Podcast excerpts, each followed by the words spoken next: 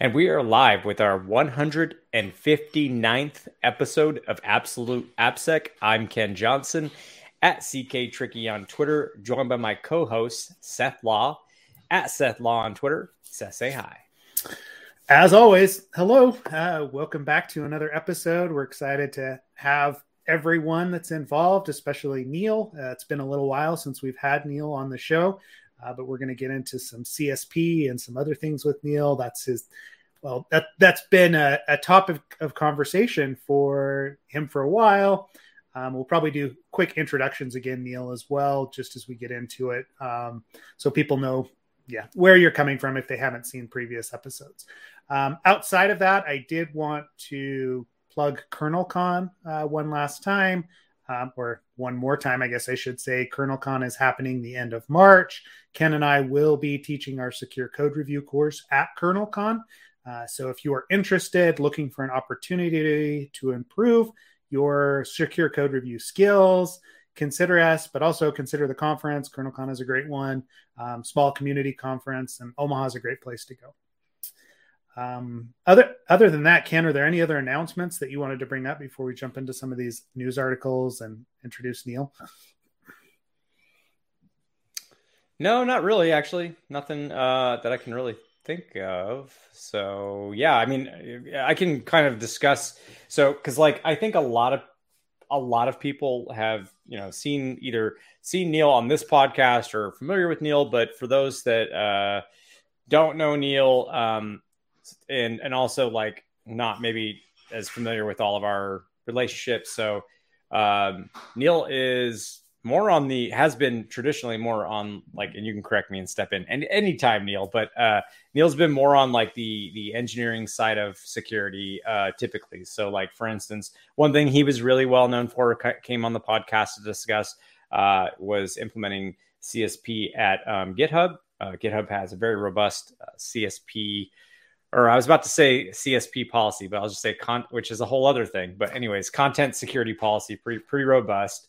Uh, so he's very knowledgeable there, but also like, you know, had organized uh, back in the early days of AppSec Cali, had organized that conference, organized the Loco Moco Sec conferences, and uh, that will I'm sure we'll get into it, but that's that's not gone. That that's still around, just just uh, uh, just it, as Cali is, but that belongs to it never a different existed. group now. I don't believe in it. Yeah, yeah, I don't know if Seth had ever heard of that co- co- yeah, conference. Exactly. Yeah, we've been giving. I've been giving Seth crap for years about not having gone to Loco Moco Sec, and yes. uh, you know, so if he misses this one, you'll never live it down, Seth. So no pressure. that is true. Yeah, no pressure. Um, um, but yeah, so Neil uh, has a background there. But uh, Neil's worked at Twitter, um, also uh, alongside Justin Collins. And if you at all live in the Ruby on Rails security landscape, you definitely have used Brakeman before.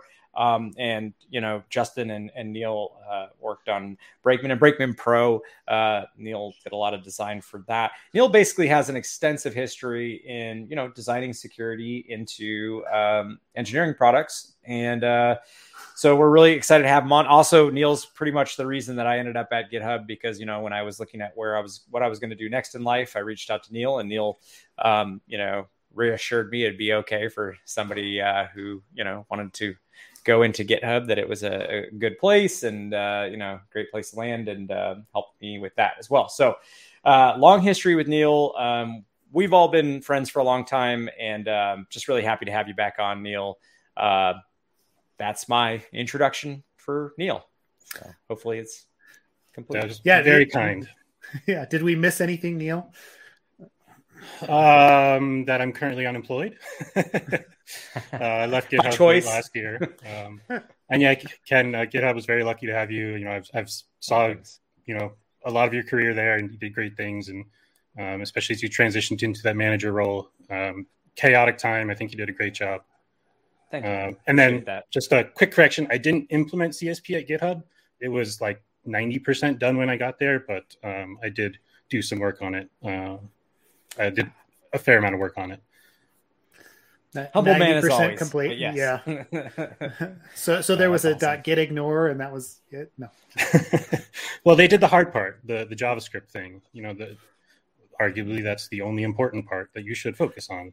Um, so I just put a little window dressing on what was already there. Sweet.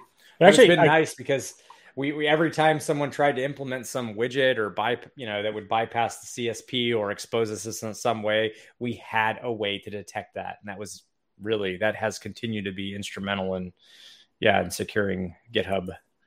Good old regular expressions, keeping marketing out of code. Specifically, we had a tool that would scan code whenever you would push a PR, and if it had a couple method signatures, which was not static analysis, literally a regular expression, um, it would just automatically like CC our team to give it a second set of eyes. Um, because CSP was very much self-service at GitHub. Um, I haven't touched the policy for years, but hundreds of developers have, um, and it was a really good system. Um, it might, I think, it might have gone a little bit overboard because there are probably thousands of unique content security policies that GitHub.com could serve. When, again, like script source is kind of the only thing that matters at this point. Um, but I don't know. It was a good system. You, I liked it. I don't know if I'd repeat it. Don't yeah, know no, if I mean, repeat it. Okay. Uh, so now I'm I mean, interested, right? Like, yeah, yeah, right. I mean, uh, yeah, because I mean, we always refer back. I, Ken and I, when we're talking like XSS and other things, right? Like the the system that's in place there actually, you know, has a lot of advantages to it. So I'm wondering, why is it like what what spurs you to say you wouldn't do that again? So in in the beginning it was not so common but it just be like this one page needs to make an xhr request to this one service or this one third party. And so we'd only have that allowance for that one page. Um, and it was really easy to do that. But in this world i think you know again i think only script source is the only thing that matters these days because csp is not about preventing exfiltration. Csp is about preventing script execution. So do i really care that we have that concise policy on that one page um, if it's our own host, maybe we can just hoist that up into the global policy. So as I was leaving, um, we were seeing so many, like you know, three or four of these a week, and mm-hmm. that would get you know, someone would have to review it, someone would have to you know, thumbs up. Um, we eventually moved to a system that just said like, unless you're modifying script source, don't even bother. Sorry, we're using regular expressions, we can't tell. Um, because we, we kind of changed that attitude. And then again, I was encouraging people to hoist things up into the general policy so it wouldn't have to be dynamic. And one that was too much burden on developers for what I now deem little value. Um, obviously, mm-hmm. lots of noise as well for something that's not very valuable. Um, oh no, I had a really, I had the, the biggest point. It's going to come back to me. Um, yeah, we'll just keep going down this path because it's it's oh, pretty interesting. Because like, oh, go ahead. Sorry, super. Before I forget it again, because this is super specific to the Rails world. Um, there's a technology called PJAX, and PJAX is kind of like a way to only render the part of the page that changes and it's kind of clunky because you're still sending back like entire ch- like chunks of html like there's no smarts in the front end that's doing this. But if the new chunk that's loaded needs to have a different csp allowance like like i go to the homepage and i click on this thing and that thing needs a new csp exception i now have to reload the entire page because the csp cannot change when the page is, page is loaded so you could have a couple interactions where you're navigating around PJAX. It's nice and snappy. Everything loads. There's no full page load. And then boom, some arbitrary CSP change forces you to do a full page reload, which can be, you know, pretty heavy in certain situations. So um, right before I left, our coworker Zhang Ying, she put together some um, telemetry on this to see like, okay, how often is our dynamic policy forcing a full p- page reload when we could benefit from PJAX instead? And it was something like 80% like it was really bad. Oh, like there are other yeah. reasons why a page can load for example you need a new javascript file. You need a new css file. We have uh, something that's integrated into our asset pipeline to basically detect like what is given on a certain page and what needs to be on the next page. And if they don't match we do a full page reload. Yeah it was like 80% csp like 10% javascript and then 10% javascript and css so csp arguably made github a lot slower than it could have been and speed's a huge factor right now. I mean, that's it's been a focus for what since since before Nat left. Um, just to, to make things really really speedy is, is a big focus. So that's interesting. I actually didn't even know that that was. Um, first of all, obviously, I didn't know that if, if I didn't know it was an issue, I definitely didn't know that the telemetry had been introduced to to find that. But that's pretty crazy. Eighty percent. Wow, that's pretty. That's pretty hefty, man. That's uh, so, that's rough maybe it was a mistake.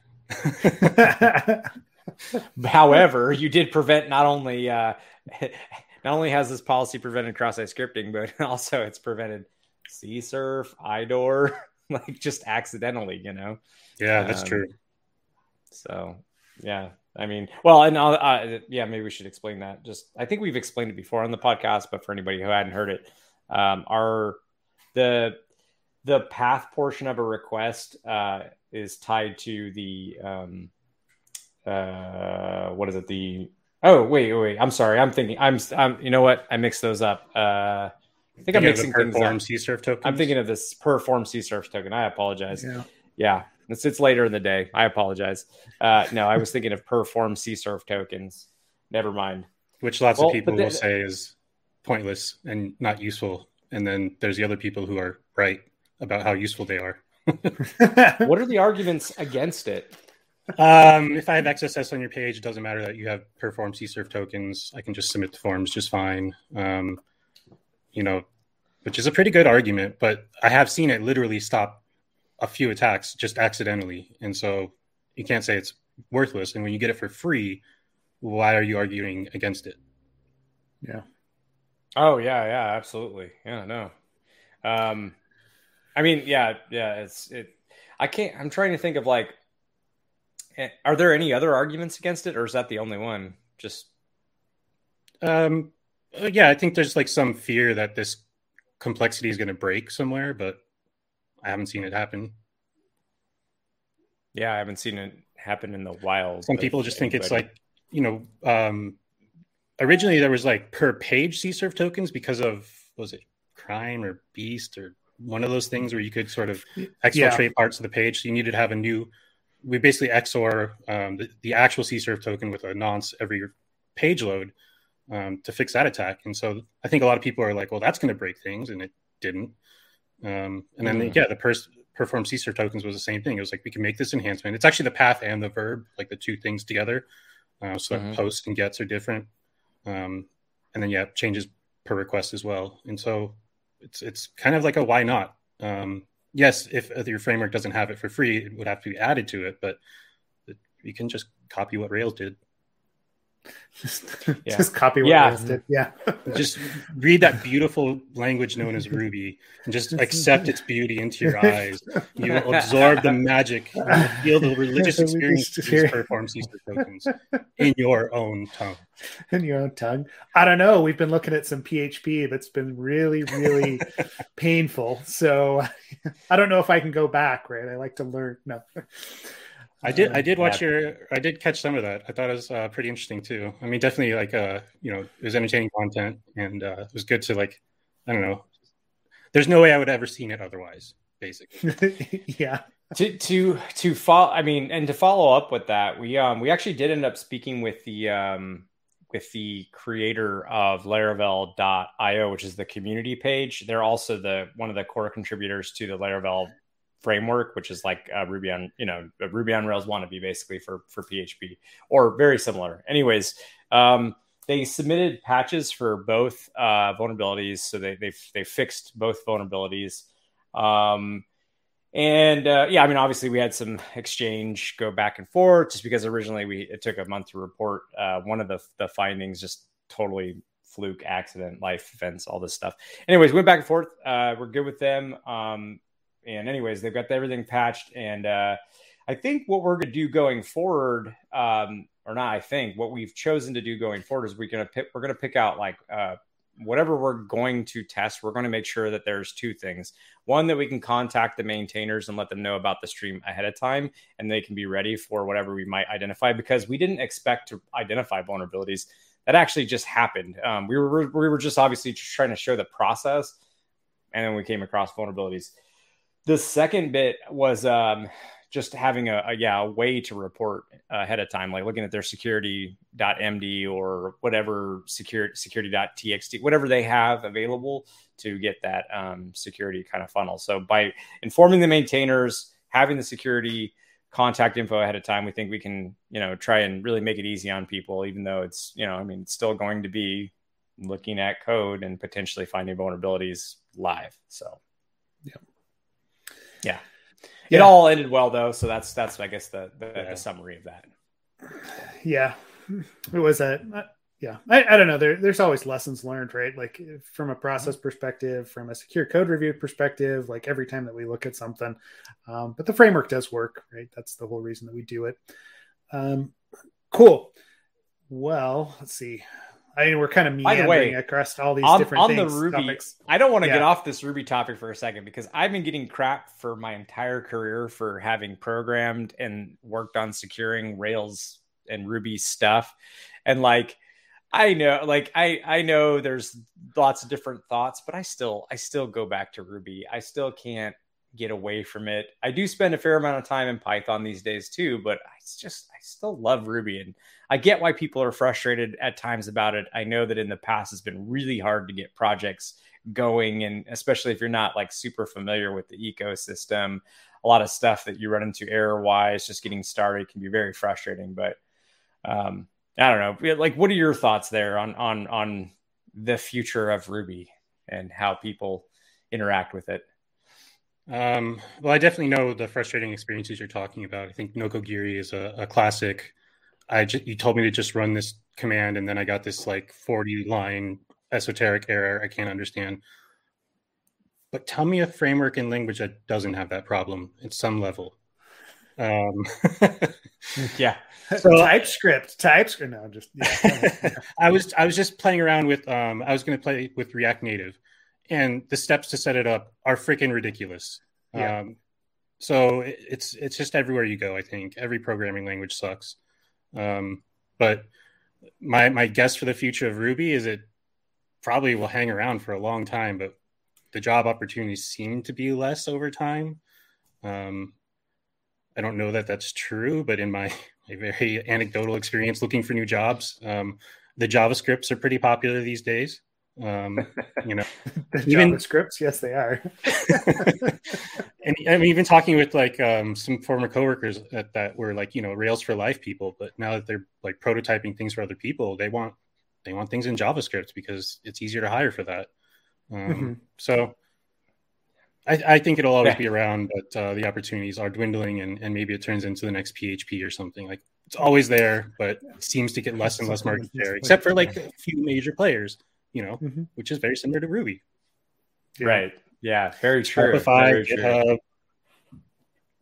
Yeah. Yeah. I, I, mean, I mean, from a, I would, I would agree with you there, Neil. Right? Like from a like security tooling perspective Ruby was pretty hot, especially as Metasploit was up and coming, right? It seemed like there was a lot of people doing things with it. Then they kind of migrated back or to Python, and now I'm seeing a lot of stuff come out in Go. Um, you know, yeah. JavaScript doesn't have much love in the security community, right? Like, there's not a lot there that people are like, "Hey, let's go program JavaScript." or TypeScript or whatever, but I see a lot coming up in, in Go recently. Um, I, I, I don't know if you're seeing the same thing, right? Like on your side, like what what you've been dealing with personally or professionally? Well, I was seven years under one employer. got me a pretty narrow view of the outside world. Um, yeah, I, I am talking to some people, and I think and this is a model that was at GitHub too. Is you have a Rails front end and a Go like API backend. Um, you know, Rails isn't the fastest language, but it's pretty darn usable. Um, yep. Go seems to be you know where the heavy lifting tends to happen, and I guess if you're working with Kubernetes, it's it has to be Go. Um, so it's yeah, I see lots of Go too, um, and I, I, I really like that architecture. You know, like speaking to the the good parts of Rails, obviously it's known for rapid prototyping, moving really quick. You know, lots of implicit magic here and there, um, which is also one of the things people hate about it. But um, yeah, as long as you can keep the magic in your head and you can speak it fluently, then it's it's quite convenient and nice. Um, and you know speaking to the security of it you know find me a more secure framework um, by default everything is by default I, like you don't get CSRF protection in a express app by default or something if i remember correctly no and yes that should be a single page app sort of situation maybe but come on um, you know, no, the, no. The, I mean, you have to use out of the box uh, protection, the escape by default, the the safe APIs that you have to opt out of. Um, you know, that's that's just the, the way we do things in Rails. And to, to do any different seems like you're just making your life more difficult.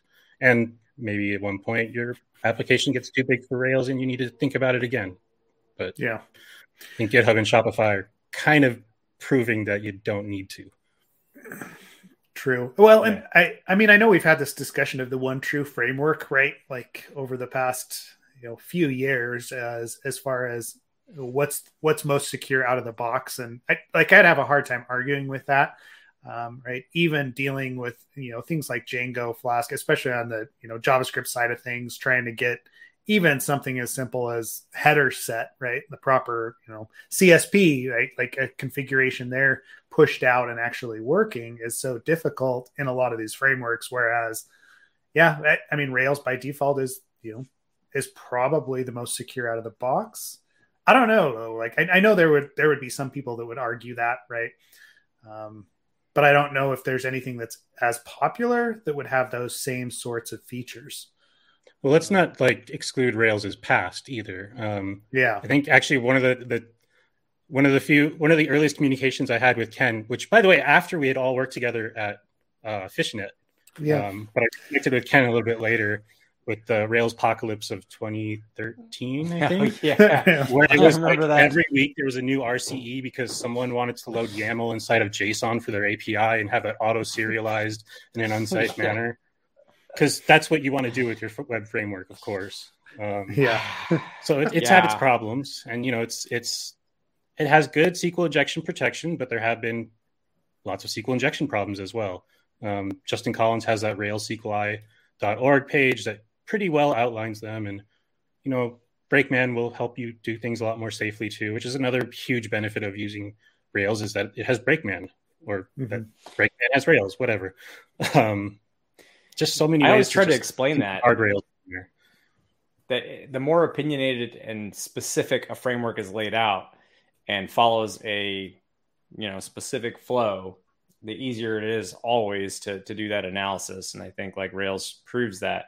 In fact, Laravel, the, what we were looking at, because it's so similar in that like pretty opinionated, very Rails esque uh, nature, like I, I I'm certain it would be again, it would be an easy tool to write. I don't want to say easy to, to make it sound trivial, but it would be easier to do, you know, high confidence static analysis with something like that than yeah, like like Express to your point is very piecemeal, right? It's like it's kind of like Pyramid or uh, Sinatra. You know, it's just very like here's the middleware, then you have to bolt everything else on top of it, and it doesn't usually end well uh, from every assessment I've ever done on a Node JS slash Express application. What are the like good frameworks? Does, does, does anybody else know like because I've heard of like I think Restify maybe is that a thing? Restify for Node for Node for JavaScript. I, yeah, I, Next is something I've seen come up a few times next? I, somebody had, yeah, I'm not sure what the big, um, what the big uh, new Node JS because most of what I see is Express, and that's because of like you said, I work at one place, so I have worked there for over four years. I only see one type of Node application uh, coming across, so. But I feel like it I've is kind of a weird feeling, though, right? Like I think you know earlier in my career, I definitely did a lot more job hopping, so it wasn't like I got so narrow. And um, I did a little bit of consulting that got me some variety, you know, throughout the week. But yeah, it's coming out into this new world. I feel like well, you know, what are all the cool kids doing these days? Like, it's still horrible. Everything's still horrible. Don't worry, Neil. It's all terrible it, and horrible. It, it hasn't changed. Yeah, we just we just keep bolting things on top, right? Like that's well, I guess in one sense, things have changed in the last like seven to ten years or whatever. That you know, it's been it's been ten years since I did like a pure engineering role that wasn't related to security in any way, and I got a lot of opportunity to engineer as a security person, but it was still like maybe fifty percent of that time overall. Mm-hmm. Um, and I feel like you know, like security hasn't really changed that much. Like we're still using Burp. Burp's still it's wonderful aesthetic. Um, you know. we're, we're doing the Kubernetes now these days and, and the clouds these days. And, you know, that stuff, it's not really interesting to me because it's a little too far away from, you know, writing a code, writing code that someone will see. Um, so that's kind of like why I'm 95% certain I'm moving back into an engineering role that's not into security because I look at like the advancements in development in the last 10 years. And I feel like there has been significant advancements.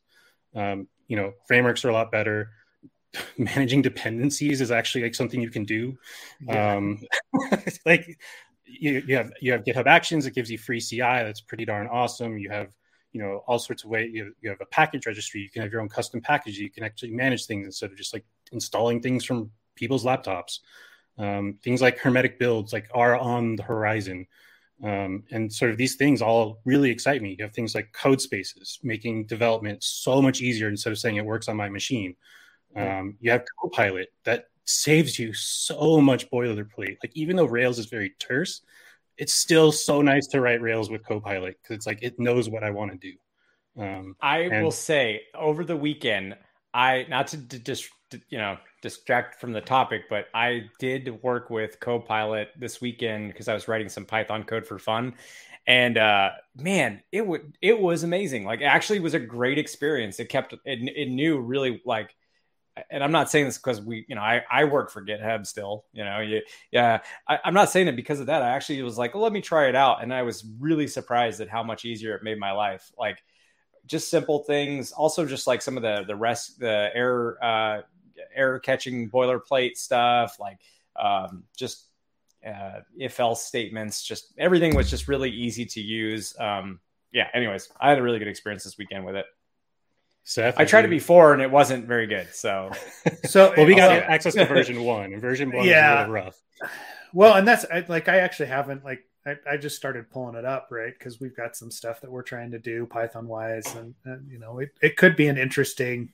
Uh, I'll, I'll get back with you on that, right? Like as far as you know, you know how it we how it can help, and especially on like the the the JavaScript side, you know, when we're doing front end development, right? That's not a, an area that I consider any sort of like expertise on my side, right? Like, you know, trying to figure out how React is doing something and then banging my head against a wall is a pretty, pretty common occurrence for me, right? So I, I think I'll it's going to help out.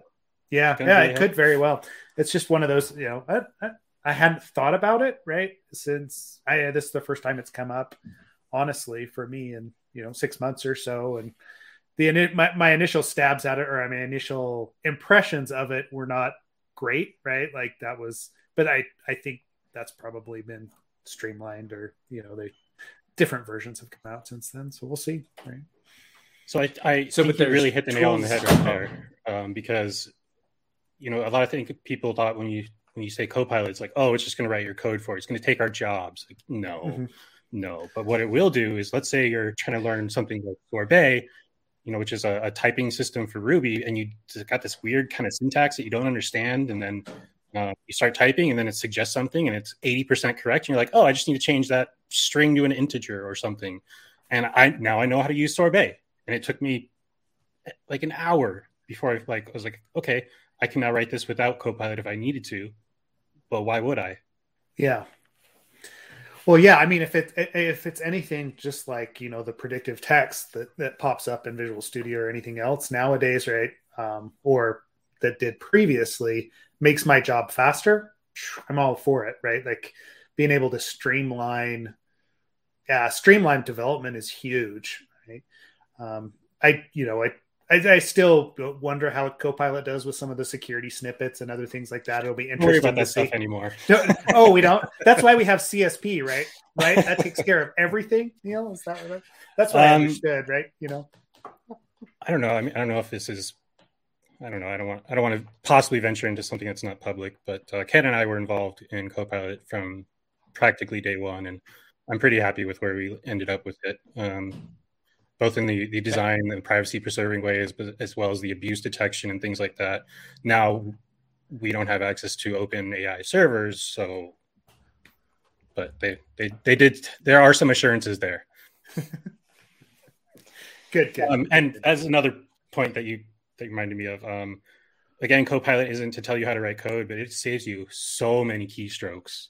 Um, with with all that boilerplate that even again in Rails, it's just like out there in one second. Which I I think that was your point originally is that because like being a developer now, being an engineer now has just so many more tools to make your life more happy, more productive, um, easier to get up to speed, like you said, on something you may not be super up to speed with, um, more uh, more visibility, more visibility on and security implemented into uh, package distribution ecosystems.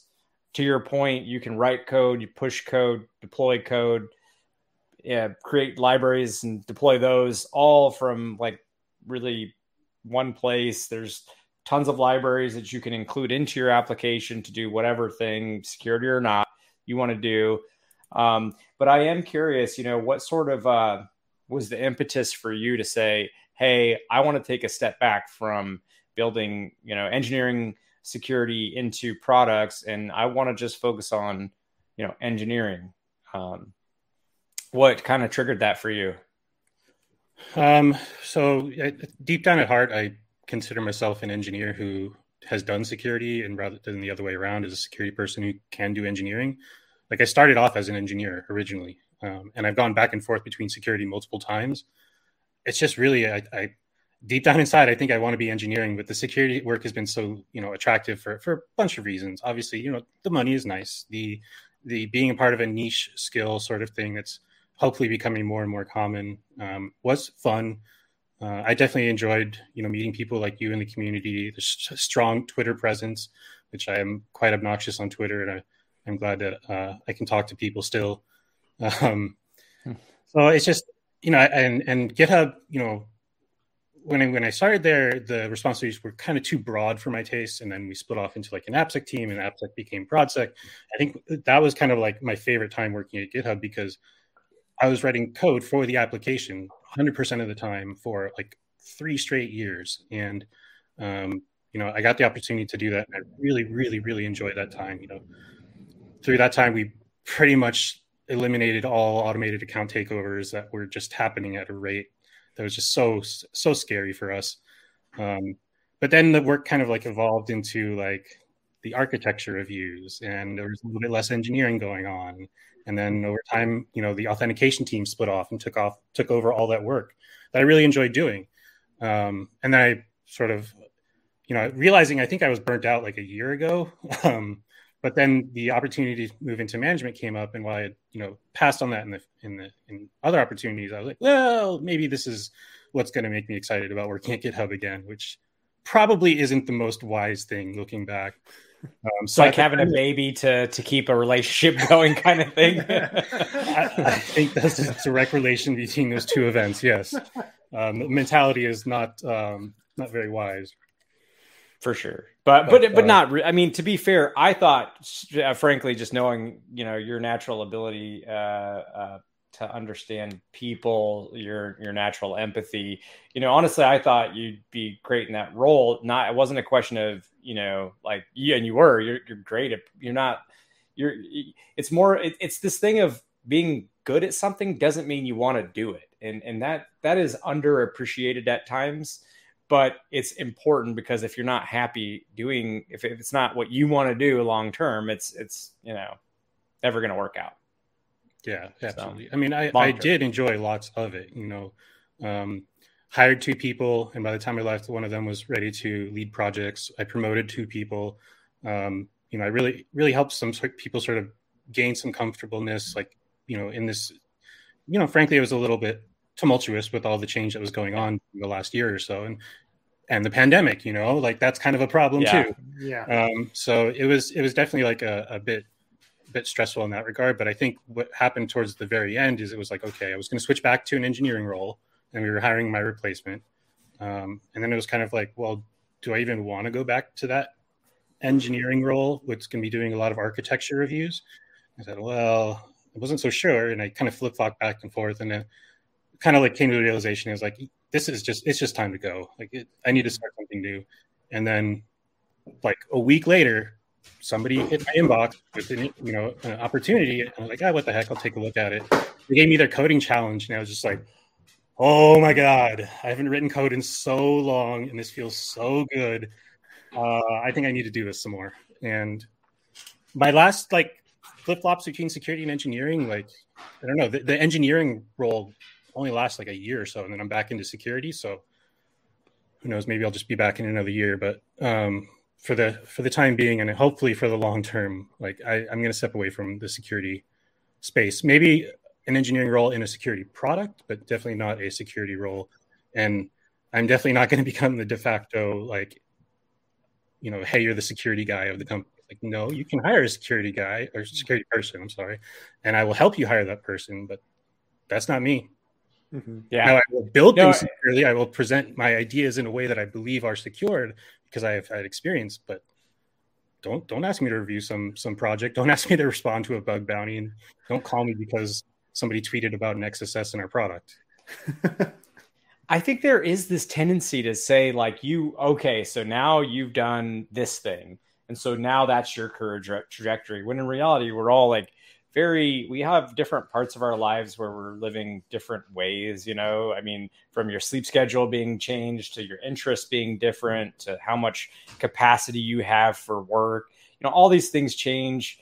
They evolve. Like you said technology changes and that can shift your interest too. And it's sort of weird to think that there's like this one static trajectory you can go. And in reality like that's you know you we're human beings that have multi faceted skill sets. We're not just like this one thing we can do. So I like the idea of trying out different things and not being so rigid about, you know, this is the one track I have to go on.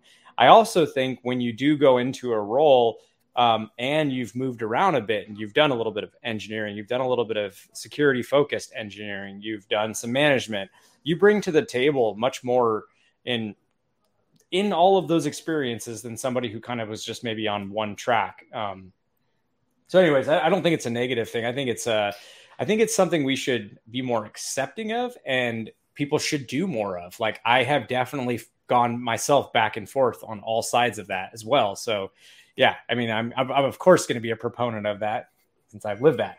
so, yeah, I, I, I mean, honestly, like Neil, I, I remember you coming into Fishnet, right? Back in the day and and having a discussion with you as you're like no this isn't for me right? Like i want to go do like security engineering or like engineer more engineering efforts. And it was the first time that i'd really started to think about exactly what you're what you're saying here the switch between hey it's okay for me to go choose a different path if what i'm currently doing doesn't fit right?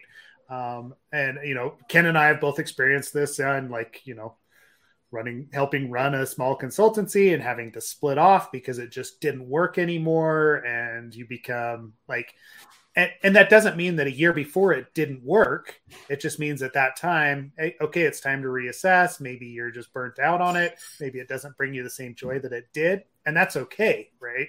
Um, we we do have a tendency to to classify people into certain niches, right? Because we've seen them only in that space and not realize that they're a complete person, just like each of us is as well. Um, so, you know, trying to give people that empathy and that ability to grow is always difficult. And I think that from a management perspective is very difficult, or from a business perspective is very difficult to to accommodate people in that way, right? Um, to allow people to move between roles or between groups. Um, you know, I, I mean, in your case, it, you know, it sounds like you've decided to just move on completely. Um, but like, is, I mean, is that mainly because you just wanted to see something new, right? It's time for you personally to see something new. Um, or is it just a, yeah, I, I guess I'm, I'm just kind of interested on, on what spurred that discussion outside of you're stepping away from the management role. Well, it's complicated, of course. Um, I'm, sure it is, right? Like, I mean, that's why it's interesting, right? I think, um, you know, specific to me, um, I'm very fortunate to have the ability to do this, and not mm-hmm. just because I can write code, but you know that I could take time off to think about what I wanted to do next, and to like really make sure that I wanted to make this switch is a luxury that lots of people do not have.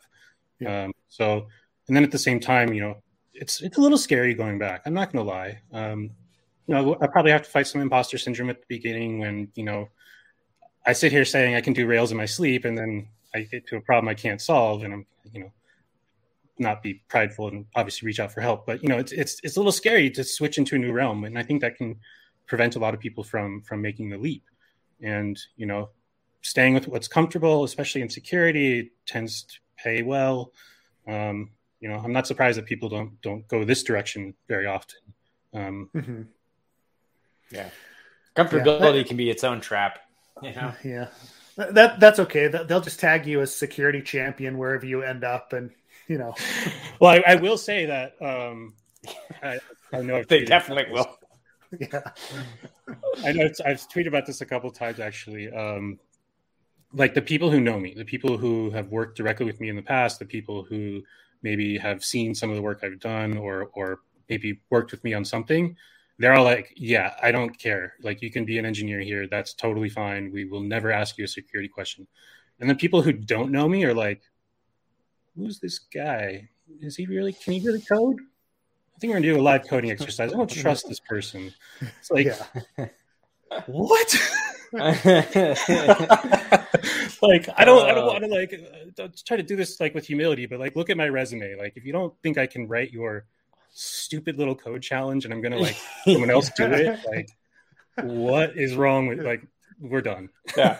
so one company did say they wanted to do live coding challenge. They didn't say it was like out of untrustworthy or anything, but I told them I'm not like it's got to be a take home exercise. I've got to be able to do this on my own time without someone breathing down my sh- you know over my shoulder, and hopefully you can accommodate. So we'll see what they say. Yeah. Yeah, that's that's yeah. I've I've never liked those live interview uh, probably the worst one I ever had was in uh, Uber. They flew me out to uh, California, yeah. and I was exhausted, and I didn't honestly want to even be there. I was just entertaining the interview for a friend at the time, which was another lesson learned. Not don't do that. Um, and it was a round robin, and people had like had situ- like one person got into an accident that day, so they were switching out other people. So by the time I actually got in there and the, the schedule had all been jumbled around and all the people, I was just it was so jarring. And then it was like here's a laptop that is not at all like doesn't have your setup on it. Go ahead and just code in this little like little terminal in front of me, and also I'm just going to stand sit right next to you, and I'm just like. And then it was oh, like, but you can ask like me questions. Code. We can collaborate on this, but I'm never going to give yeah. you the answer you want or be mm-hmm. actually yeah. helpful. right, and you and you and don't have like, access oh, to Google. So bad. Yeah. yeah. It was so bad. It, it, was terrible. It's not a way I would ever interview per, people. I really like the idea of a take home that is then analyzed later. I just think because if you, I mean, who is getting hired and they're like, um, oh, actually, I don't know how to program, so I'm just going to go dark, and you're not going to see any results, even though I did really stellar on my interview. Like, why? Like, what? When does that happen? resume so, experience. And yeah, and then the experience and references and a resume. Yeah, all that stuff. It's, it doesn't make any sense, but all right. That's funny because yeah, the, the company that is, I think, being the most difficult with me, I was referred by someone who works there, and I know I know two of the people that work there. But uh, I don't know, it's tough tough nut Weird. breaking through this recruiter. Yeah. they're just uh they're just not sure about you deal just yeah. not sure about you I, I, I went through this um actually before i took the management role i was considering being a first security hire at a medium sized startup. Like I, I, know the first security hire thing is kind of like a joke, but I do think it was about the right time. It wasn't too late, a little bit late, but not too late. Yeah, they had me code um, in a web browser, and that was ridiculous. And you know, one of the feedback was like there were no tests, and I was like, I didn't know I could add multiple files to this web browser thing. Like that's why I was writing it in the style I was writing it in, so that I could verify that this this chunk of code worked. I didn't know you wanted a gem out of it. Um, and so they came back and said, "Oh, okay, well, we'll give you a second chance. You could do a take-home interview." And at that point, I was just, "You're like, no, look, I just interviewed you, and from your program management, you did not define the specs or the exit criteria, so I'm not interested in this job because you failed my test." So that's and my pair programming partner was not very helpful if anything, uh, made it worse. yeah, interviewing's just, hard man, though. It's it's it's, it's the least perfect science, and unfortunately, it, there is a lot of like who you know sort of going on, which is not fair, like in any way. But I mean, maybe I'm too old for this shit, but I'm I'm just gonna go with like probably the easiest interview process that just company. Yeah, I do feel like there is room for at a certain point if you've been doing this long enough and your work's public and you know your experience, you got reference. It's like why Open do we have source software contributions, things like that? Yeah, yeah, it's like it's out there. You know what it? Yeah, I, I honestly I think I would have a hard time going through a rigorous interview process right now too. Like I'm almost I'll be turning 40 not too far off in the, the near future. And I'm just like, am I at this point in my life where I'm like ever going to, if I you know, was to leave my current roles, go and do some some interview process that's really I, I can tell you if someone sat next to me is like, okay, program in front of me, be like, all right, never mind. I've I don't need this job. Like I don't mm-hmm. want it. So and that's not to be like I'm so awesome. That's like I'm just too old for this shit. Like it's just I don't want to. I, anyways, it's got some people so, who won't anyways. do any coding exercises at this point because they're just like, look at my resume. Like that should be enough. Yeah, um, right. And then again, like these coding challenges are not hard. Like I think if they were a lot harder, I would feel like better about doing them, and it because it w- maybe would be a better demonstration, but not live. yeah, yeah, not live. No, uh, yeah. When you have well, a specific I, set of requirements and they they give you like adequate time, and then that's something that's that's interesting. But yeah, sorry, Seth, I interrupted. Uh, what were you saying? No, yeah, you're, yeah, like I'm, I'm just trying to think about it from a like a recruiter or a company perspective on what's going through their heads, right? Uh, as far as like how do we evaluate someone, and I don't know. It, it seems like large organizations that have a large recruiting effort, right, start to stumble onto oh well you know we heard that microsoft did like these coding challenges x y and z so you should be able to do them. And if you don't then you can't get our senior title right? Like it, it seems to be this like little barrier to entry that they can drop in there as opposed to wow this was referred by another senior that we currently got on our team that we really like so maybe maybe we need to think about this a little bit right? Like i i like I've, I've had scenarios just like you were saying when i was starting out in my career sat down, you know, I'm, going for a security position and you know they're asking me to code something and like it, it I, and i'm like okay that's great but this is not the job that i'm going for. So why what like what what is it that you're trying to get out of this? But even asking them the question didn't didn't go with it.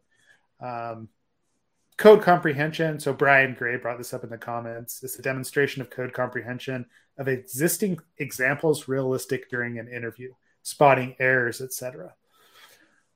Yeah, um, pretty. Yeah, I mean, I, I think that would be easier, right? Like a you know a kind of a code review, recognizing what what issues, what's actually going on. I I still. I could talk I about know. the way we do it. Yeah, yeah. I mean, is that something that you do? Is code snippets? Yeah. So the, there's two parts to the way we do it for our uh, our apps. Uh, well, I mean, you they're technically called the assessment team. You, probably call them AppSec team somewhere else. So because the job is like testing, right? That's what it is. Um, looking for secure, security vulns. There's two separate tests. One is a screening exercise that is just code snippets, and you have to determine out of that like what's vulnerable, if anything, and then write that up. And that's and by the way, it's all asynchronous. You have time to look at it. It's on, you know, and it's not a huge code snippet either. The second follow up is a actual vulnerable web application. Uh, we give you specific time requirements. We give you uh, to your to Neil's point. You know, you'll have like a Codespace set up so that it can just as soon as you launch it, the application can just run, and you've got the code there to review as well.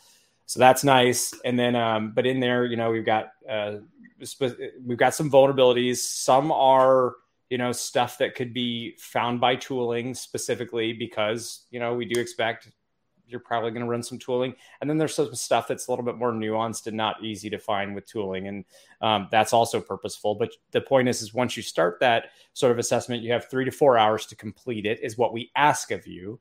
That's just what we just ask you to cap it at that because we don't want people to spend crazy amounts of time. But also if you were, were to spend a crazy amount of time you'd kind of skew the bell curve there. The other thing too is once you kick it off, you have 48 hours to actually like complete it. So you've got two full days to go through it. Uh, if you need an extension, obviously we can always do that, but that's the default. So it gives you time. We don't watch you do it. You just submit a pull request when you're done that has your fixes, your uh, your markdown file descri- describing the issues and things like that. Hmm. I mean, I would argue I, that's much more important, showing that you yeah. can GitHub and you can communicate changes and you can obviously find them. Um, but I don't know that the the rest of it was super important. Yeah. Well, yeah, that's just know, like, like, it's hard it's to get things fit. fixed if you. Yeah. Yeah. Uh, go ahead. Sorry. I, there's, by the way, I should explain on my end. There's a little delay, so I don't know when y'all are talking sometimes. So my apologies for all the interrupting. That's we'll why. Just, yeah. So Neil and I, we we'll, we'll just be quiet and let Ken go and go. Okay. But, sorry. no, no, you're fine. Um, no, I was gonna, I, you know, to your point, to both your points, right? Like, um, I was going to say that the, you know, the fit often, like in my experience, um, the the technical abilities, somebody there's there's kind of that bar of, all right, do you recognize the concepts? Do you have like the background that we need? And you know, if we're interviewing you, you should probably already have that background. That should be you know what we're what we looked at in the resume. We should have gone to your github account right? And looked to see what you're involved with before we actually you know decided to bring you on board. But from there it becomes more about fit to me right than hey can you solve this problem within two hours or even four hours right? Is uh, you know is, are you someone that i want to work with um, becomes a lot more important in my mind than hey what are these like random gates that we've just put out there? Yeah that's that's very true. Um, you know it has been seven years since i've you know really interviewed. Um, and yeah there, there's definitely a much bigger focus in my experience about just like getting to know the person. Um, really?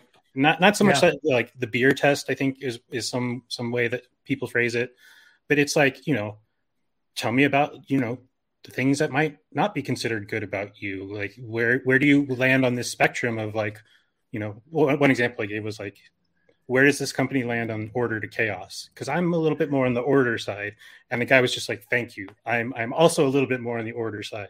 I don't believe in bureaucracy but i believe in you know lots of things and if, if people don't take their project boards it kind of you know bothers me a little bit so i might do it for them. Um, but uh, you know the beer test, but also the culture test and making sure that, you know, like will work the same way. Like some companies, they want you like on Zoom all day and, and available in chat like all day. And I'm like, no, it's not going to work for me. Um, yeah. I'm going to have long blocks of time where I can just sort of disconnect. I'm always available via Slack, but I really need to have like a distraction free zone to like work. And like some companies are like, well, I don't know, it used to be play video games or something you know, ignoring the fact that I still produced all the work that they asked. And then other yeah. people are like, you're an adult, work the hours you want to work, yep. get done what you say you want to get done. It's really that easy. Yeah. Yeah. I. I, I mean, I, like, I, I go back and forth, right? As, cause you know, right now in a, in a consulting role, I see like, these just like huge differences between organizations right? You know working with one organization and there's you know the security team and they're like hey schedule a meeting with me. So i pull up their calendar and there's literally no break in their day for the next week and a half. And i'm like how do you guys get anything done? Right? Like i, I don't like this is why you're constantly behind on everything. They don't. I exactly. Well that's what he told me. He's like i don't. Right? And i'm like so why are you working there right? Like this is this is obviously a cultural problem. It's not a you know it's not a you problem if if your calendar is this full and you're expected to do this and not actually produce anything even in a management role i like i would argue you're you know it, it's a waste right? Uh, but then on the flip side you've seen those completely chaotic organizations where they don't even know who their manager is right and it, it's interesting to deal with companies on both sides of that right? Coming in as a third party. Because i definitely have you know the favorites that i like to work with. And when they're more structured it makes it goes a little bit easier. But then sometimes the bureaucracy is a huge pain to work with because they'll only accept x y and z and it has to be formatted specifically and da da da da, da. and it, you know there, there's there's a happy medium there i think for each of us right? We like we have a tendency to to swing one way or another depending on what our own needs are, right? But yeah, I, like I, I don't I don't understand people staying in an environment where they obviously aren't they aren't happy, right? Going back to what where we were what we were talking about before. One thing maybe I want to hear that uh, you know pays yeah. for all their needs. Yeah, the paycheck. Yeah. Go ahead, Ken. Sorry. I know. No, no, no. I just know. And again, I, I cannot stress enough. I am getting the weirdest like delay, so I don't know always when y'all when y'all are talking until seconds after. Anyways, uh, Neil, I am curious though because you have mentioned multiple times, you know, you, you're a fan of the startup sort of culture uh, and, and business model. What of the, what um, what aspects of you know the start the startup culture, the startup sort of business model uh, are most appealing to you, and what are the things that are not as appealing to you, if any? Uh, so the appealing things are uh, Mountain Dew and foosball tables. um, Yay! no, I, I, that's another thing I, I, think I could mention too is like the startup scene seems to have changed dramatically too. Um, you know, I've worked at like a startup that had like eight engineers, and you know, it was a moderate like work hard, play hard sort of deal. Like we were pretty strict about like not working after hours, but you know, things had to be done on weekends from time to time. Uh, sure. But we were five engineers crammed into a single office, and I, I brought my own laptop, and um, it was like it was, personal. Yeah, yeah, because they want to save the company some money. Um, and that was a great experience, and I really enjoyed working there, and I really enjoyed the people I was working with, and actually some of the people I'm talking to right now. Um, but that was probably a rarity for something back then because I think the majority of the startups were like, all right, everyone's going to move to this house. Um, nobody's going to shower. We're not going to we're not going to have any respectable sleep schedules, and you're expected to work, you know, as hard as we need you to. You know, kind of like the Silicon Valley like stereotype gone wrong. Um, you know, now it's like everyone I'm talking to, it's like, yeah, you have a family, and and they should be first, and you have things you enjoy, and you should put those above work, and that's just so awesome. I don't think you're going to get that yeah. at major companies. Um, you know, I, I, don't think you're going to get that out of Google, for example. Um, so the ability to kind of just like trust people to be adults is something I really like about startups. Um, the the sort of like being able to move very quickly and have large impact with small amounts of effort is very attractive. You know, at GitHub, doing new things takes a lot of work, and it should because of GitHub stage. Um, but at the startup stage, you're a little more move fast and break things, I guess, approach. I don't really like that phrase, but um, you know, it's, it's one of our first interactions was deploying to production, but to you showing me how to deploy to production, but just so we could update some docs. so literally pushing the GitHub.com site just to update some docs for no other reason than they were just lived in that repo. Anyways, and yeah, I believe so, during yeah, that time wild. also you could only re- deploy one pull request at a time. So yes, um, nowadays you have the ability to batch them up, and there would be a queue. So and the deploy process back then took like a half an hour. So yeah, Ken was ate up the deploy queue for a half an hour to make it uh, change to non-public facing docs. The yeah, docs eventually got moved outside of that repo. eventually but yeah, you can move fast and break things, like you said.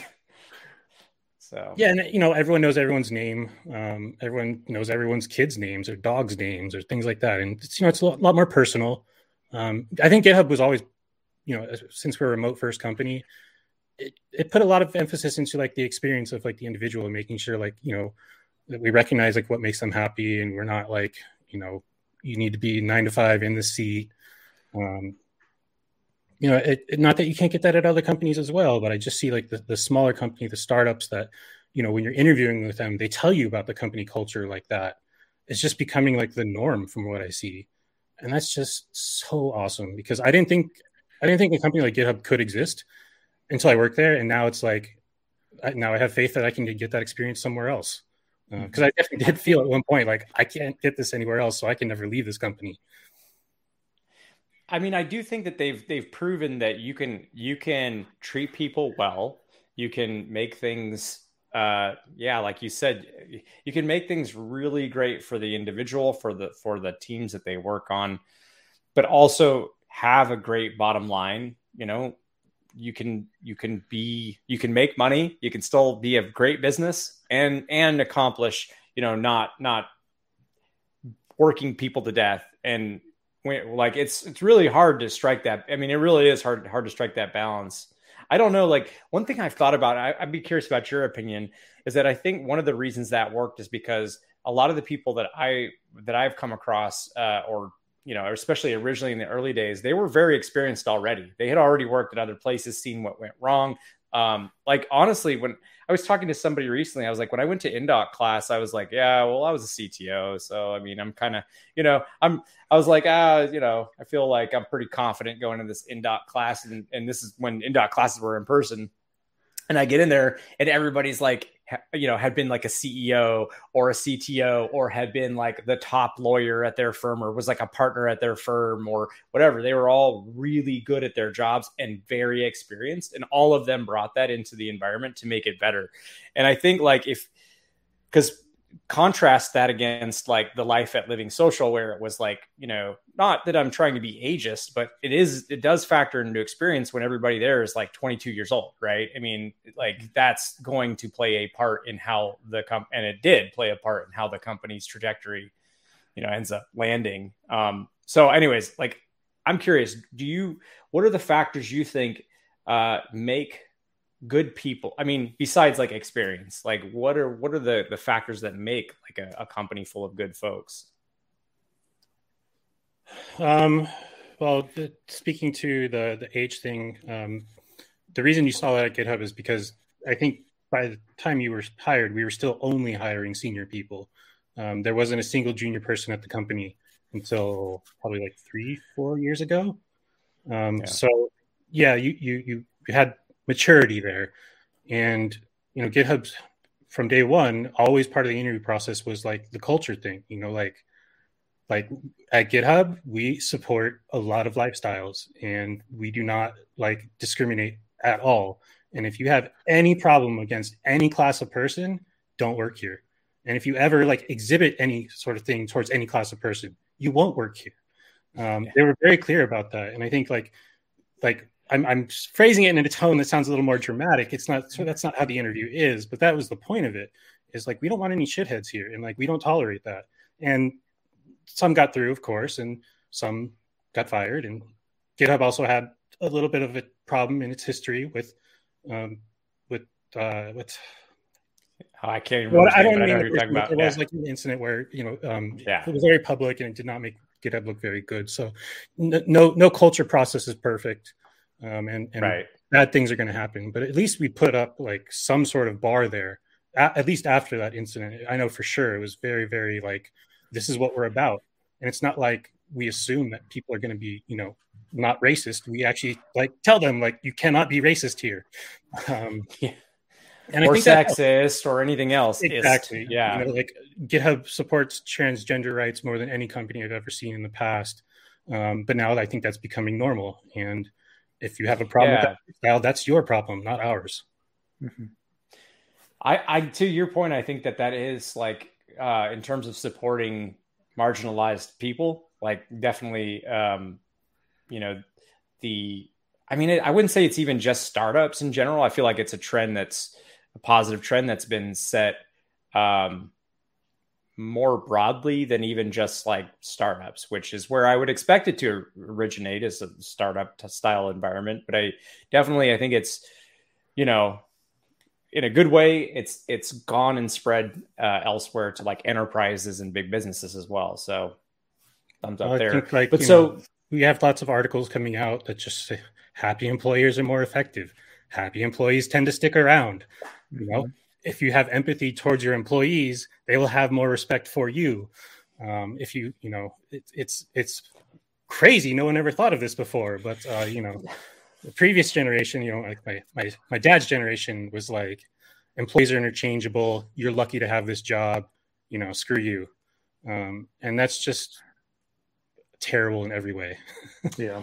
And I have to tell you, you know, we're definitely dealing with the great, the, the great resignation as they're calling it right now. We're definitely dealing with that. And I say we, not as a, um, so there, you know, I, th- I think you were, man, I think you were part of the AppSec Council's meetings, but anyways, went to one of the AppSec Council meetings, which you know is like all the the big tech uh, security security folks from all the big tech. You know, a lot of us either probably been on this podcast, right? Um, so we, you know, we are having the council meeting and everybody's dealing with the same thing. And then we're not even just from like security, we're talking about from all departments in every business. And it's, it's a huge attrition is a big issue for literally everyone right now. I think maybe, who knows? I could ponder all day. We did, we tried to ponder on why, you know, we figure maybe the pandemic's giving people more time to reflect.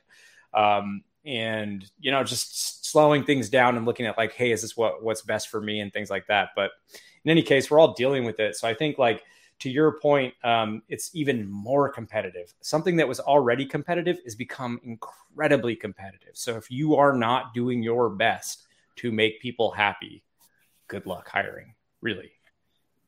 Yeah, good yeah, luck hiring without a 401k match. Good luck hiring without like yeah. an HSA and a PPO. Like good luck hiring without unlimited time off, but like actual unlimited time off and not yeah. the like we're going to guilt you for taking time off. Um, because if you don't have those things, like I'm not even gonna, I'm not even gonna look at you. Um, yeah, I think it's important with PT unlimited PTO. To your point, this is what I've learned over the last year to do quarterly, if not monthly monitoring of it to enforce minimums. and I mean that. And like, for instance, uh, you know, this Friday I'm taking the day off, not because I have to, but because in having conversations with people, they're like, well, if you're a manager, you need to, you need to set the example. So mm-hmm. if you, if you like my son's got the, the, the day off Friday, so I'm going to take that day off. And so I think between mandatory minimums, maybe monthly or quarterly tracking, and then like, uh, you know, maybe setting an example as well. If you're if you're a manager, um, you know that that, that that's the way to really to to truly work unlimited PTO the correct amount of a correct way. And as you know, our our our baseline minimum is uh, 25 business days. Uh, that's what we shoot for as a minimum. So yeah, yeah, I don't know I, if that's super common yet, but um, no, yeah, the unlimited PTO definitely is. But yeah, to your point, um, same thing. I almost every single one-on-one I would have, I'd be telling people to take time off, take time off, take time off.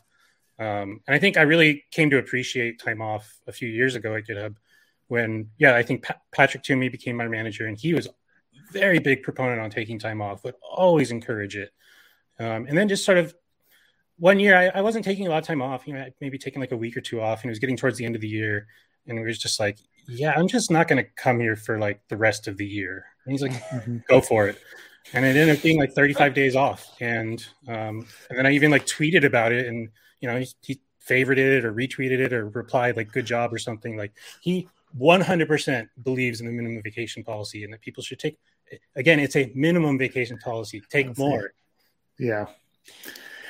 Yeah. If you don't, um, you know, if you don't have the ability to give to give that vacation to people and you can't survive without them, I'd argue you're not setting yourself up, self up well. You're not, you don't have redundancy in place, and you probably are just short staffed, and you need to hire more people. You know, which is I know hard right now, which is the point. But yeah. You know. so going back to the original question, though, so I would say one of the things I gleaned from what you said is setting up a business early with mature, uh, with maturity. So people that have uh, both operational experience and maturity, but also like the maturity to yeah, not allow any ists into the the organization, set reasonable expectations, have, you know, policies like 401k matching, unlimited PTO, things like that. Anything else you want to, you know, kind of cover there that you think might be helpful? Um, I, I've seen a few companies straight up publish their, I guess you'd call them like their core values. Um, and I think that's been really helpful. Um, not that like the absence of that is a bad thing but if i see that on your like hiring page and you're, you list all those things and you you, you really emphasize that it's a healthy culture that it's it's great work life balance and like you really like hammer onto those points like i actually believe you when you say that and that's a good sign. So again it, it, the lack of it's not going to stop me from talking to you but if i'm like interested in you and i see that i'm probably going to apply. Because it's at this point like culture is the most important thing to me not the technology not not the product not the pay. Like i just want to work in a place of happy people who like being where they are and enjoy the things they do and want to be there for another five to seven years. Mm-hmm. yes. Yeah that, that institutional knowledge being around year after year yeah. Sorry, Seth. Once again, no, no. I didn't see until after I started. Sorry, I'm going to shut up. You go ahead. no, I, I like I, I, I, I find it interesting, right? Like coming from a you know, at this point, like a small consultancy, right? Thinking about the structure of you know employment and you know keeping people happy and you know making sure that those that the resources that are available like that you know the people that trust basically in me at this point right are taken care of right? And you know we've, we've all been in situations where that doesn't actually happen. And you know it's it's not that it's difficult to set that stuff up but i do like you know there it, it is something that every like couple of months as somebody that's trying to run a small company like that. It's something that i have to go back to right? Like it's uh, hey you know yeah like i need i need my employees to go take a break right for sure and i'm more focused on that but then at times i'll find that means that i'm not and then i'm getting burned out and it, it's like that flip side of oh crap, right? Like if I don't do those same things, even for myself, like the self care idea, uh, then like the whole company suffers or people suffer outside of me and not just you know my family and me and myself in what i'm doing on a daily basis.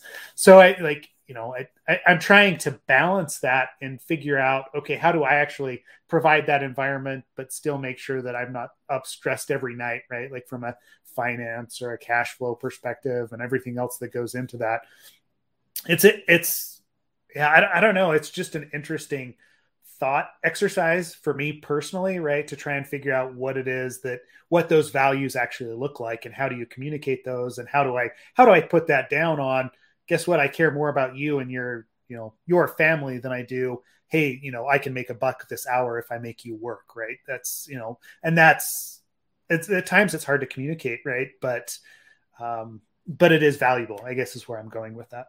So yeah, man, lots of respect to um to dealing with that. I mean, it's it's not something I think I could handle very well. So, uh, yeah, I mean, uh, yeah, lots of respect. There's times, yeah, like you know, I don't know, trying to like keeping the the pipeline going, as they say in the in the, the consulting space, right? Like that's always a a major concern, and what's coming down, and like, okay, we have salaries. How much of a you know cash flow or how much of a pad do we need to make sure that we're going to be okay, right? Like, and I, you know, I definitely uh, err on the side of probably too much, you know, on the padding side.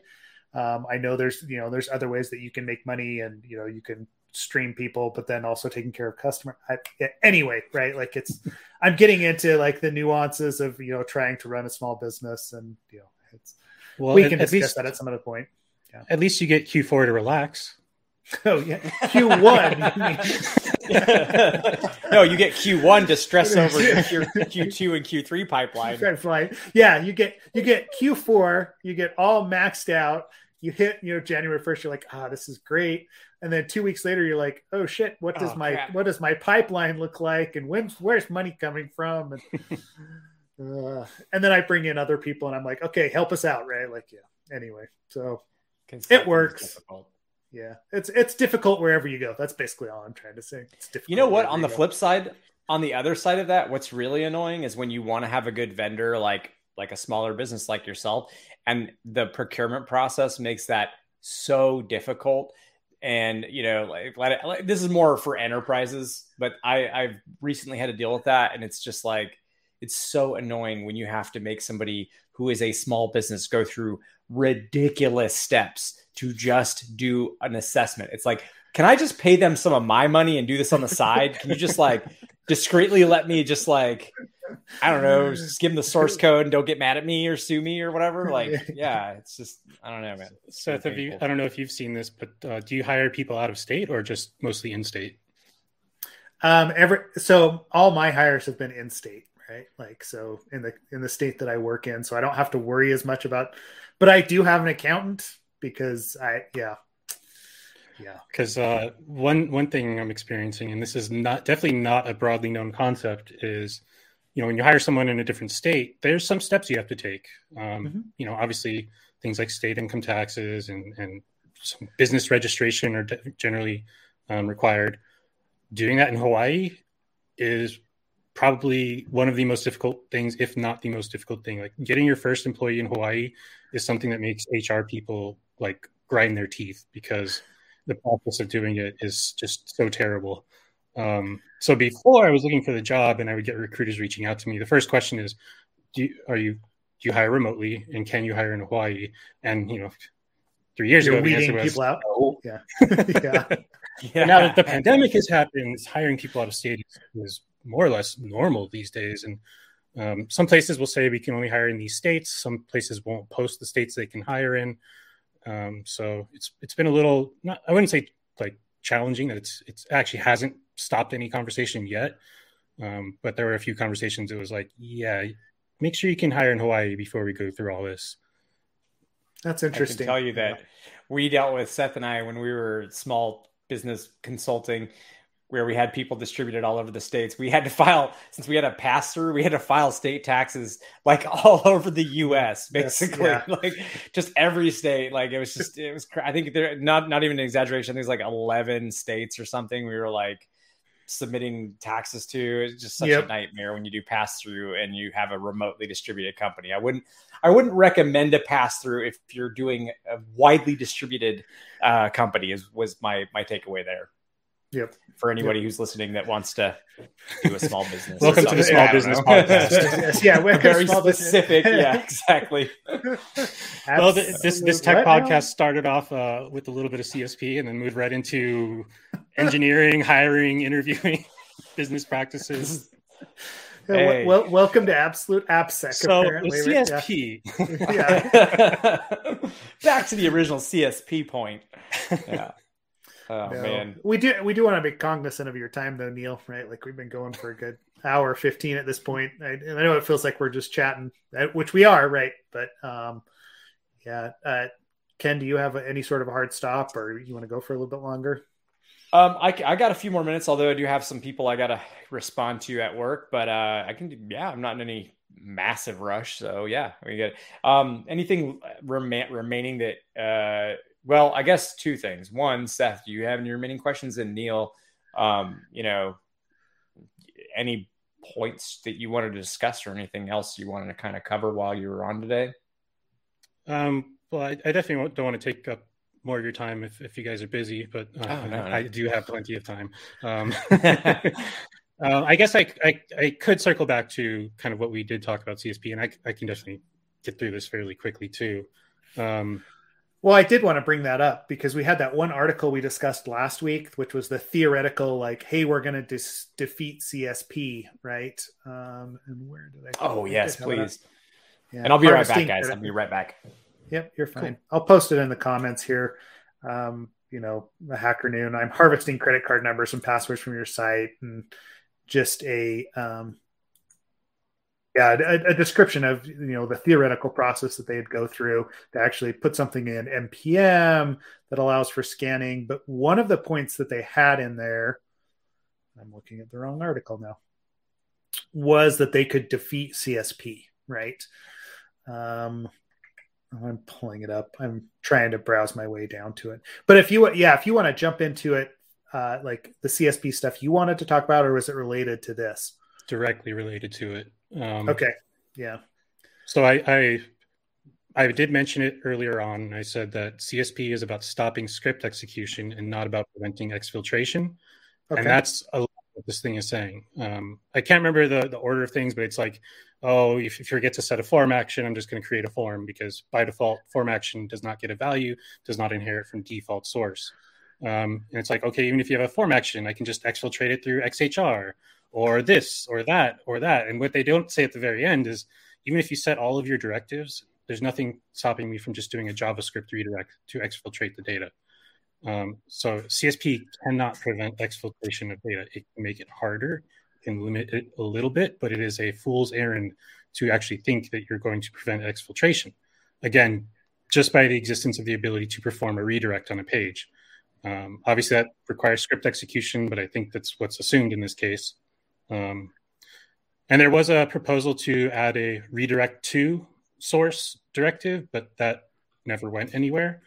Um, and I think, I don't know, I'm just guessing that I think now that it's becoming more common knowledge that CSP is not about preventing exfiltration, that we just don't need to worry about it anymore and we shouldn't spend our time doing it. We should focus on other things. Um, and that's also kind of why I'm saying like script source is the only directive that actually matters. It's little bit flippant there, but like it's technically true. If you look at like Google Photos, for example, um, they have the most modern CSP on the internet that I know of. They're using multiple headers. They're, each header is kind of enforcing a, a, different version of CSP in a like beautifully backwards compatible way, um, using strict dynamic and nonces. Um, seriously, it's it's the best policy on the internet. It's way better than GitHub. GitHub's is a GitHub is a great CSP 3.0 policy. Google Photos is a great CSP three, um, and I guess to talk about that a little bit more too is um, one of the problems with CSP one, which is what GitHub uses. Um, our script source is just a CDN, and that's great because it doesn't include eval, doesn't include inline scripts, doesn't include like you know some third party random site, um, and that works for us because we have incredibly strict control over that domain. We use sub resource integrity to make sure files don't get swapped out. We make sure that old assets are deleted as soon as the new assets go in, um, and that works for us, and that gives us a good enough policy. But in the world of you don't run your own CDN, you want to include somebody else's JavaScript you're really opening yourself up to someone pulling down an vo- old version of jQuery and exploiting that. Um, or you know your assets get swapped underneath you, you have no control over it. You're in a real bad spot. And so Strict Dynamic was kind of built to fix that problem because again, like what GitHub has is as secure as it gets in that sense, but that is not something that's easy uh, easily repeated elsewhere. And Strict Dynamic is kind of like the zero to CSP in sort of 30 minutes opportunity where it's like, okay, we're loading scripts from all over the internet. We can't re architect the application overnight. But if we add a nonce to the ones we know are supposed to be there and then let them load resources if need be, then we can at least know that we're not downloading the internet. Um, so it's, it's, a really cool technology. And, um, you know, it's, it's their focus has been on stopping script execution and not exfiltration.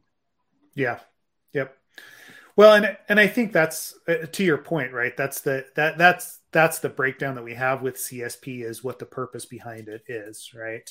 Um, and I am posting a link to just the strict dynamic on V3 if people want to read more on that because it is it there, there's a lot of good info in there, and I'm sure we we can't or we won't get into all of the the specifics here today. Um, but yeah, yeah, I, I've read way too many like security reports for CSP that don't that consider exactly what you're saying, right? Like they just, hey, you should implement CSP, not realizing what it is that they're actually asking. Um, and what the prevention, what the what the mechanisms actually do within CSP, as opposed to, hey, it's just something that I know I've got in my checklist and I just dropped in there, right? Um, uh, yeah, you I could probably say that about most vulnerabilities. Yeah, go ahead. Sorry. Uh, I guess I, I, this would be a good time to pitch my TikTok account where I am evaluating other people's right. content security policies. um, I haven't I haven't actually done a video where I'm evaluating policies yet because I wanted to have some like educational content to it, so I'm not just like speaking to the seven people who understand it. Um, and I got to tell you, content creation is way harder than I thought it would be. Um, like actually, just making these TikToks has been like I, I, I feel like you know, I don't know how to use this thing. How do the kids do this? This is amazing. it just takes me like times longer to do something that people can probably do a lot more quickly. So it's been a little bit of a hurdle there. Um, but I, I, I, did create a one educational video. I do intend to start evaluating policies because to, to your point, Seth, like I think a scanner is mostly like, do you have a policy? And yeah. there are so that's, many policies on the internet that are just well, first of all, Google proved that 90% of them are mostly ineffective. Um, but just like looking at them, it's like you you've included everything in this policy. Like it serves no purpose whatsoever. All you're doing is adding like another 500k to like every request. Um, and so that, that was kind of I was going to poke fun at some of those. I was going to like um, you know just kind of like just make fun of people for make fun of people's policies for no good reason at all and just for just for fun. Sweet. So, so what's your TikTok account then? As the, as the kids say. uh, do, script, you, script source none. Script source none. I, am I'm I'm proud of that name because uh, it could have been a lot worse, but I like that one. And then Jim Manico actually commented that uh, you know script source none. If, if you understand CSP, it's a little bit of a joke because it just means like no JavaScript at all um, which you can't really do on the internet these days. Um, but Jim Manico's uh, consulting site has script source none because it's purely brochure. Um, uh-huh. But just kind of, it's kind of like a tongue in cheek. Like it just isn't realistic, but it is the most secure. Sweet. Well, I posted it up there for the for if you know for any of the kids that happen to be watching our podcast today. I've also been asked to post it to my Twitter account because some people yes. don't have accounts and some people don't want to be on the TikTok. Okay. I'm not on TikTok. I get sent TikToks and I'm like, what is this? Delete. You know, and it's not. It's just because I don't want to. He doesn't have a account. You know, it's it's just kind of like a. I'm okay being old at. You know. it's a little That's bit of a longer I'm... story there, in that like when I was younger, um, and AOL Instant Messenger was like the hot thing. Like people were talking to each other all the time. I was like, they have a phone. Can they just like call people if they want to talk to them? I didn't quite understand it. Yeah. And then I go to college and all of a sudden, like everyone's busy. You can't just like call people up randomly. And everybody's on AOL Instant Messenger talking to each other. So I was like, oh man. I don't, need, I don't need this new technology. And I fell way behind. So I think from that day on, I was like, okay, Twitter, I'm on that thing. I'm talking to myself. Nobody's on this thing and all of a sudden like all of security is on twitter and it's like weird if you don't have a twitter account. So i don't know if that's what's going to happen to tiktok but if it does I, have got you beat man. Back right when bitcoin had and i mean the instant it came out rob fuller you know mubix he yeah. he was like he was adamant. He was like ken buy bitcoin. It, it i'm telling you and i was like ah oh, screw your monopoly money. This is so stupid. Like what are you talking about, man? This is nonsense. Okay, I'm going to put money into this Bitcoin. Great. And uh, I would have been a millionaire. I'd have been a, a multi-million, a big legit multi-millionaire if I just put like a thousand dollars into it back then, you know. So don't feel too bad. You didn't you didn't miss out the same way I did. So well, I, I, it's it's always fun when you can quantify decisions like that, right? Yeah. It's like, oh, that only cost me like you know a whole different type of uh, trajectory, but whatever, no biggie. Well, I remember GitHub did a, a stock buyback plan when they before they got acquired, and you know they, they sold it for X dollars a share. Um, it was worth a little bit more once Microsoft acquired. So I participated yeah. in that buyback, and I was like, oh, I just threw away X amount of dollars, and I can quantify that. That hurts. but you know, hindsight 2020, I couldn't see it coming. I actually did need the money, so it was helpful. Yeah, no, I totally get it. I mean, that's you know, that's yeah. I mean, you, it, you can never. That's the that's the point of yeah. That's life. You can never predict. Yeah. So, yeah. but I still, I'm not gonna lie, man. I I grew, I look back all the time and I'm like, oh, such a bad mistake. I yeah. can't even touch my Bitcoin because it's illegal in Hawaii. Are you serious? I did not know that. Oh wow, that's crazy. I have Bitcoin, huh. but I can't do anything with it. It's just sitting there.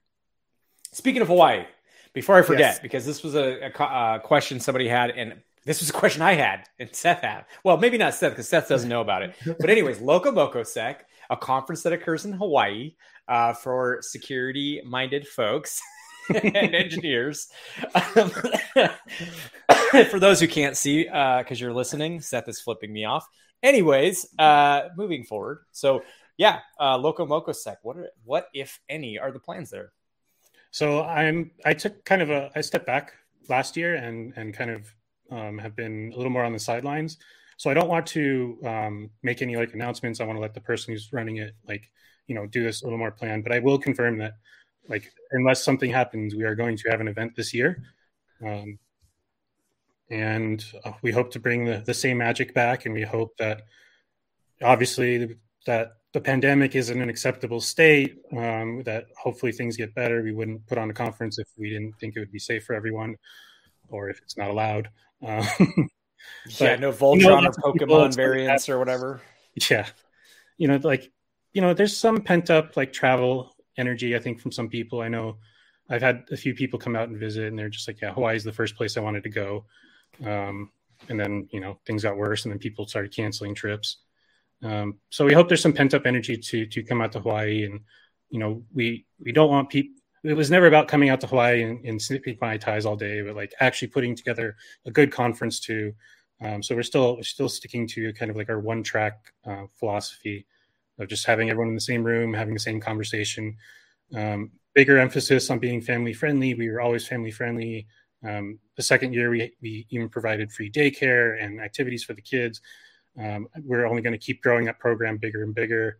Um, our diversity and inclusion program has, you know, from year, year one brought many people to the conference, and we hope that just continues to grow. And um, you know, we just we just hope to see all of our friends that we haven't seen in a couple years. And no way in hell we're doing another virtual conference. Yeah.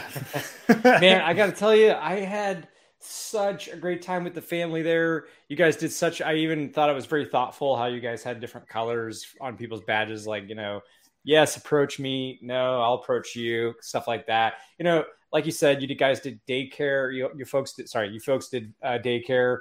Uh, I mean, the one track I think is the best. Okay, so for what it's worth, I love the one track because, like you said, everybody's concentrated in that moment on that speaker and that one topic. And then all the conversation that happens afterwards, whether it's online or during online or you know in person, it, it's it's all send it's all it's not it's not what track did you go to. It's this is the you know what conversation you're going to have. It was just it was awesome. Like I really I have to say, Loco Moco Sec was the last conference I went to that was my favorite, and I cannot wait to go back. So, man, I'm very excited for you all to host that again. And again, Seth, I'm excited to come. Happens in yeah, Hawaii, blah, and, blah, uh, blah blah blah blah blah blah. Yes, yes, yeah. yes. It it, it it it it's on my radar. I might forget about it. You might have to write, remind me again, but uh, we'll watch for it. Hawaii's an island, a set of islands, by the way. I just want to make sure you're. Wait, what? yeah, I thought it was in New York, right? That's. uh, anyway, well, cool. I yeah, I I do need to to jump off. Um, but Neil, we appreciate the time, we appreciate the explanations and the opinions, and you know, spending a you know hour and a half with you. It's been enjoyable. So thanks for coming on.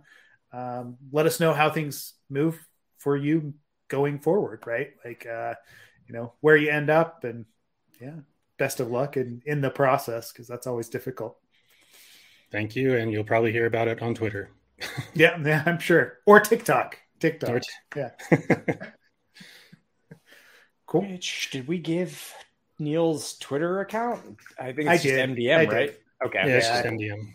Yep. Okay. I dropped it in there. So November, uh, December, whatever M stands for, Boxy, whatever. NDM. Okay. It's my initials. yeah. Cool. Sweet.